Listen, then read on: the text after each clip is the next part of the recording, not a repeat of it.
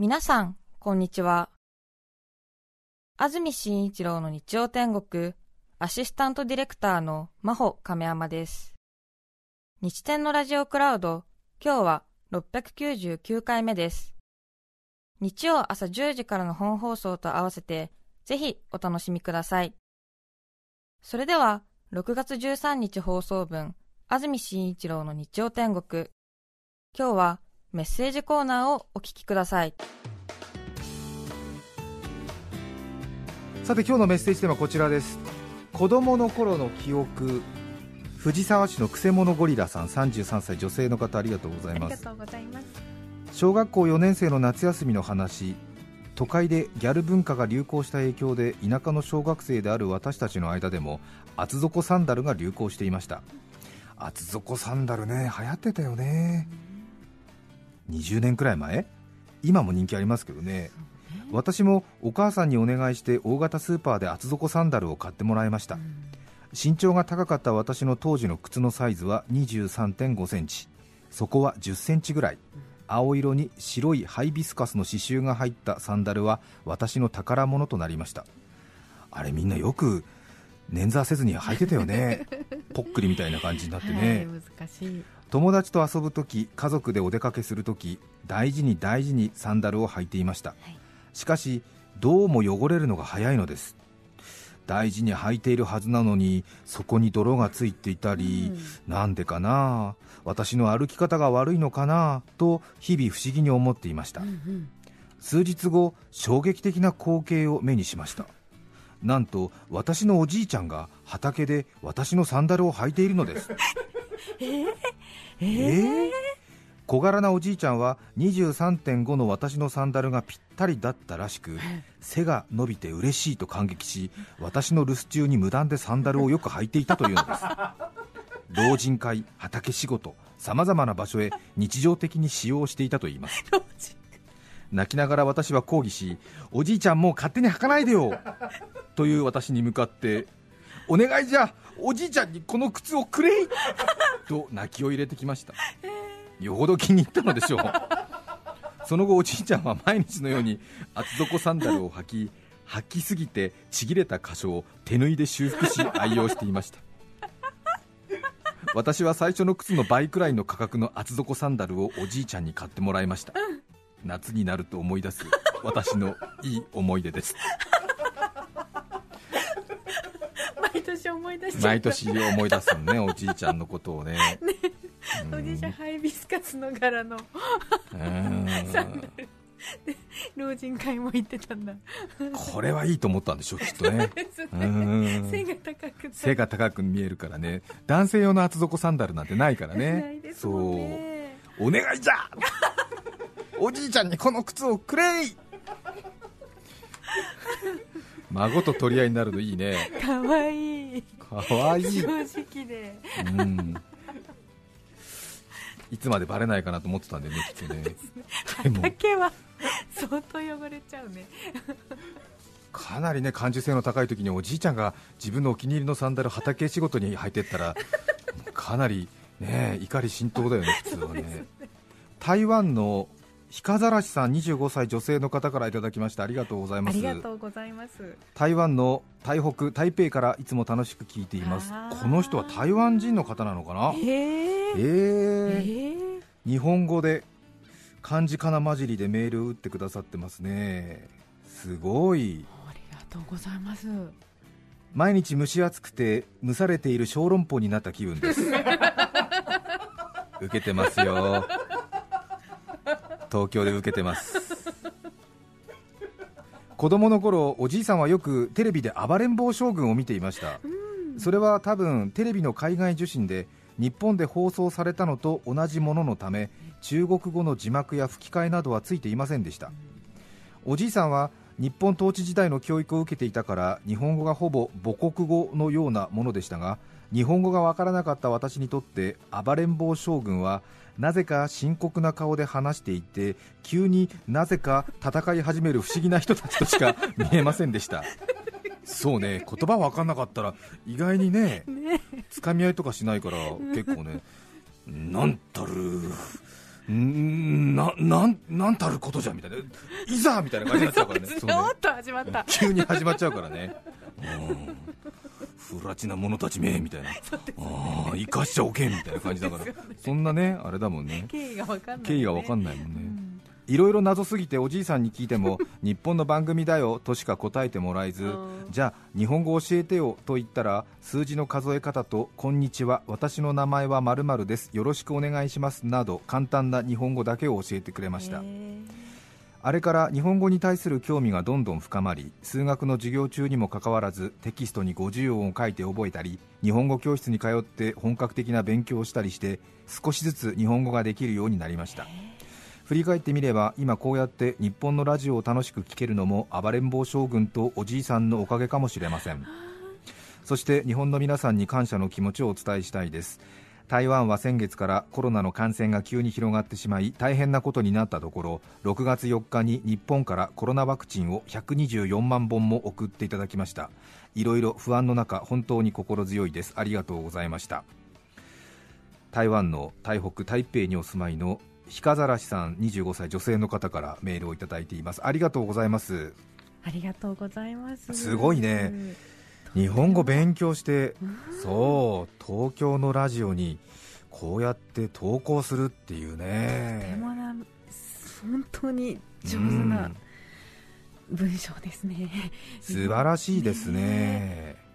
じゃあ私たちが英語勉強してねアメリカのラジオ番組何？アメリカントップ40とかにリクエストできる？ねえ。こんにちは。ハローライアンシークレスト。なんつってできないよね。うん、いつもクリアチャンネル聞いていますみたいなこと？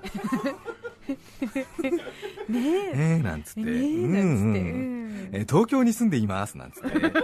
よくアメリカントップ40聞いてますなんつって。そうですね、うん、なんかねでも、うんうんうん。うんえー、こんなね面白い聞いたことね。素晴らしいですよありがとうございました。どうぞ台湾台北台北の皆さんによろしくお伝えください。大田区の柴犬総理さん男性の方ありがとうございます。子供の頃の記憶私はどの占いを見ても頑固と書かれているほど頑固な性格をしています。いくつの人すごいね。どの占いを見ても頑固と書かれているほど頑固な性格をしています。当たってるからいいねそんな私が幼稚園児の時母にものすごく怒られ家から出て行きなさいと言われました。号泣しながらも頑固な私はこれはもう出ていくしかないと割り切り 通園バッグに着替えを詰め歯ブラシとコップを持ち夜ご飯用にとコップに生米を入れて家を出ました。いくつの人？家を出て10メートルくらい歩いたところで母が家から出てきて連れ戻されました。それ以来母はどれだけ怒っても家から出て行きなさいということはなくなりました。そうね。ちょっと行動力がありすぎるのも問題だよね。比喩表現的なことでしょ？もう家から出てきなさい、うん、そうですね。ね。真に受けちゃって頑固だから。うーん。これはもう出ていくしかないって割り切ってちょっと23日の食料って言ったらちょっとさすがの親も焦ったということですね。うちの息子。習志野市の豆次郎さん34歳女性の方ありがとうございます。今日は女性の方が多いかな。私が34歳の頃の話母は自営でした。そのため毎年2月になると確定申告をしに私を連れ税務署に行きました、はい、周りを見渡すとたくさん人がいるなというのが印象です人混みに数時間いた私は疲れてしまい母にあとどれくらいかかるの？早く帰りたいよと少しご機嫌斜め気味に言ったのです。すると母は自分でもイライラしていたのか？あともうちょっとだから我慢してと私に言い返してきました。そうだよね。ですがしばらくすると母は突然お母さんがあなたの服を引っ張ったらもう疲れちゃったってさっきみたいに大きな声で言ってというのです。そして私は何度ももう疲れちゃったという言葉を練習させられました。すると向かいの方から職員らしき男性が歩いてきました。その瞬間母が私の服を引っ張って合図を出してきたのですですが極度の人見知りだった私はなんとあれだけ練習したにもかかわらず一言も発することなく母の後ろに隠れてしまい職員らしき男性は私たちの横を通り過ぎてしまいました、はい、さっきたくさん練習したのにとがっかりした様子の母の顔は今でも鮮明に覚えています要するに子供が大声でダダをこねれば優先的に対応してくれるか 母なりに期待して試してみたのでしょう。毎年深刻の季節来るたびに思い出してます。お母さんごめんなさい。奈良市の市の豆次郎さん34歳女性の方。うん。そうね。なんかお母さんに謝っただけでは終われない話のような気がするよね なんか、いろいろね、なんかね、母子でなんか世の世の中をなんか少しね、少し舐めた感じにはなってませんか？お母さんごめんなさいって感じじゃないよね、なんか。こんなことをして全くみたいな。変な母親ですとかさ言うオチかなと思いきやさ。お母さんごめんなさいって、うん、ちょっとちょっと違うなみたいな感じはねしましたごめんなさい、すいませんね、いいね。そんなそんなね、なかなか自分の思っていることが全部文章にね出せるわけもなくですよ、申し訳ございません。似た感じのね母娘な感じでね、そうですね、さっきもなんかちょっともやもやっとしたのが一つありましたね。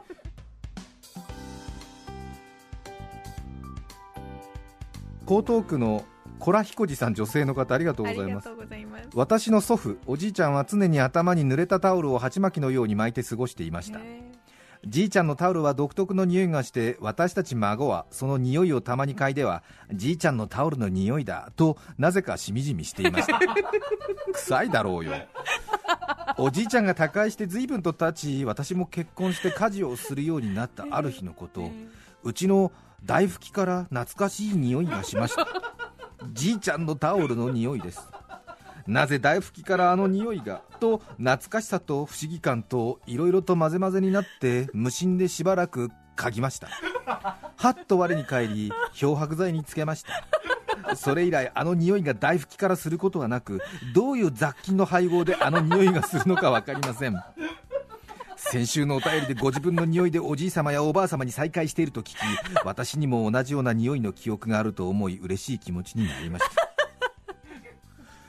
た。臭いよ。大拭きのさ生乾きみたいな匂いでしょ？そうですね。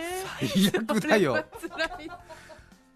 すごいよ。久しぶりどころじゃないよ。久しぶりどこじゃないよね。でもあるんだねこういうことがね。ね。ねいい記憶とつながってたらそうね。優しい人がいるね。驚いちゃったよね。あおじいちゃん！っていう。草っていう。漂白剤にっていうことでしょ。ここにいたのじゃないよもう。そうね匂いはね一番記憶と結びついてるって言いますからね。そうですね鶴ヶ島市のヒロさん53歳男性の方からいただいています。子供の頃私は機関棒で大人の言うことを聞かない子供でした。まだ独身で一緒に住んでいた叔父が私を叱る係でしたがそれでも言うことを聞かない時には戦前に建てられた不気味な物置小屋に閉じ込められることに。しかし翌日になると叔父のご機嫌取りの開始です。叔父は私と毎日遊んでくれていたのですがまだ怒っていて遊んでくれないと大変という思いからあの手この手の大作戦発動です、はい、今思えば叔父からは見え見えな行動だったと思います。以下は現在の話になります。子供の頃から大好きだった叔父とは私が家業を継いでから数年前までずっと一緒に働いていましたが今年に入り病気で呼吸器につながれ2ヶ月ほど話すことさえできずにいましたところが急に携帯へ電話がかかってきて出てみるとおばが急にお父さんがねヒロと話したいとはっきり喋ったの。話してあげてと言いおじに変わったのですがおじはうんああの受け答えしかできませんでした。それでも子供の頃毎日遊んでもらい大人になると一緒に働いていたせいか不思議とおじの言いたいことが分かったのです、うん最後におばが代わりお父さんにヒロと話が通じたって聞いたらうんとうなずいたよ。そして翌日おじは亡くなりました。おじが最後に話したかったのが家族でも孫でもなく私だったことに嬉しくもあり申し訳なくもあり複雑な気持ちと何よりショックで涙が止まりませんでした。子供の頃から大好きだったおじさんゆっくりお休みください。鶴ヶ島市のヒロさん建築業の方ですね。53歳の方からいただきました。ありがとうございました。6月13日放送分安住紳一郎の日曜天国。それでは今日はこの辺で失礼します。安住紳一郎の日曜天国。結構毛だらけ猫灰だらけ捜査人生傷だらけ古本買うならマンだらけ。お聞きの放送は TBS ラジオ FM905 AM954 さて来週6月20日の安住紳一郎の日曜天国。メッセージテーマは「父さんの愉快な話」ゲストは三浦淳さんです。それでは来週も日曜朝10時 TBS ラジオでお会いしましょう。さようなら。安住紳一郎の TBS ラジオクラウド。これはあくまで試供品。皆まで語れぬラジオクラウド。ぜひ本放送を聞きなされ。954905